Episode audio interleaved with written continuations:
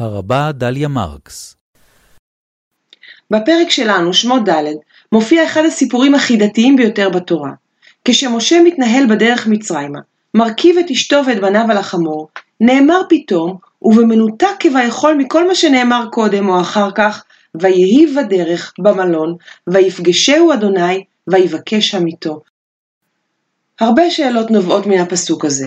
מהו המלון? מה הכוונה שהאל פגש אותו, את משה? מי ביקש להמית את מי ומדוע? המדרש מספק כאן שני כיוונים אפשריים לאותו מפגש לילי מחריד. מדוע אני אומרת לילי? כי הוא קרה במלון. מלון הוא ככל הנראה מקום של הנימבו, ומכאן שהדבר היה ככל הנראה בעת הלינה, בלילה, באמת זה נראה מפגש לילי כזה חשוך, מפחיד. אם כן, יש שני כיוונים במדרש. האחד שאלוהים ביקש להמית את משה, והשני שמלאך האל ביקש להמית את בנו של משה. ההסבר לפי כל אחד משני הפירושים הוא ההתרשלות של משה במילת בנו, אם כי לא ברור אם הכוונה לבכורו, גרשום, או לבנו הצעיר אליעזר, והמקורות חלוקים בעניין הזה. האם ייתכן שהיעדר המילה היה עניין כה חמור? הלא נמסר לנו שכל בני ישראל הלכו במדבר ארבעים שנה ולא נימולו, רק עם הכניסה לארץ מעל אותם יהושע. ומדוע לא פנה האל אל משה והזהיר אותו קודם לענישה? פרופסור שמואל בן מולי בן ששון מציע כאן קריאה מפתיעה, הוא מקשר בין אברהם ובין משה. בחיי שניהם היו עניינים משותפים לא מעטים. גם אברהם וגם משה זכו להתגלות, שניהם עזבו את המולדת, שניהם קיבלו הבטחה אלוהית, ויש עוד עניינים הדומים ביניהם. עניין אחד שונה במובהק, שונה בתכלית ביניהם. השיא אולי של סיפורי אברהם הוא עקדת יצחק, אבל בסיפורו של משה אין מקבילה כזאת. ייתכן, מציע בן ששון, שכאן יש ייצוג מסוים של סיפור הדומה במקצת לסיפור העקדה. ייתכן ש...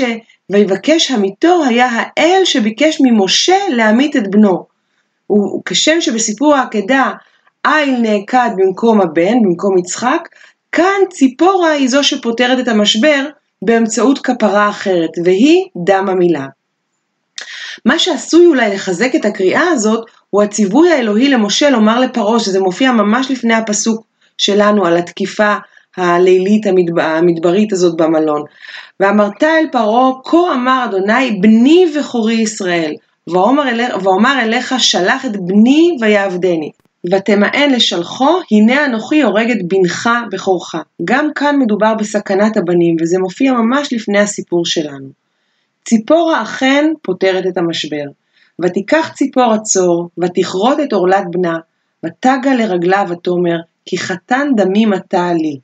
וירף ממנו, אז אמרה חתן דמים למולות. אולי זה אחד השירים המוקדמים שיש לנו בתורה. אבל גם כאן יש כמה דברים שאינם ברורים. איך בעצם ציפורה ידעה מה עליה לעשות? ומדוע דווקא כרתה את עורלת בנה כשהאיום, לפחות לפי פשט הפסוק, היה על משה? מה המשמעות של ותיגע לרגליו? רגליו של מי? מה פירוש הקריאה שלה כי חתן דמים אתה לי? ציפורה מגלה תושייה. כבת מדיין, שזה עם שמי, הפרקטיקה, המנהג של המילה היה מוכר לה בוודאי. ומדוע חתן דמים? אולי כי בימים האלו נהגו לקיים את המילה לא לתינוק, אלא לפני החתונה. פרופסור אלכסנדר רופא, מבכירי מלומדי התנ"ך בישראל, שאני זוכה לפעמים לשבת לצידו בבית הכנסת בשבתות, אמר לי שיש עמדה מחקרית שלפיה ציפורה מלה את משה, לא את בנה. והטקסט המקורי אולי, שהיה ותכרות את עורלת משה, שונה ל"ותכרות את עורלת בנה". אולי היה כאן איזשהו רצון לבחור בלשון נקייה, כי לא נאה לומר שמשה לא היה נימול, או שציפורה מלה את אישה, ואולי העיסוק בבנים בפסקה הקודמת הוא שהשפיע כאן, לא נדע. בכל מקרה, זהו המקרה היחיד בתנ"ך שבו אישה מבצעת מילה. אם כי ידוע לנו שלאורך ההיסטוריה היו נשים ששימשו כמוהלות. יש עדויות לכך מתקופת הבית השני, ויש עדויות לכך מתקופת חז"ל, למעשה, עד ימי הביניים ידועים לנו מקרים של נשים שמלו את בניהם, ובימי הביניים הדבר נאסר על ידי כמה מן הפוסקים.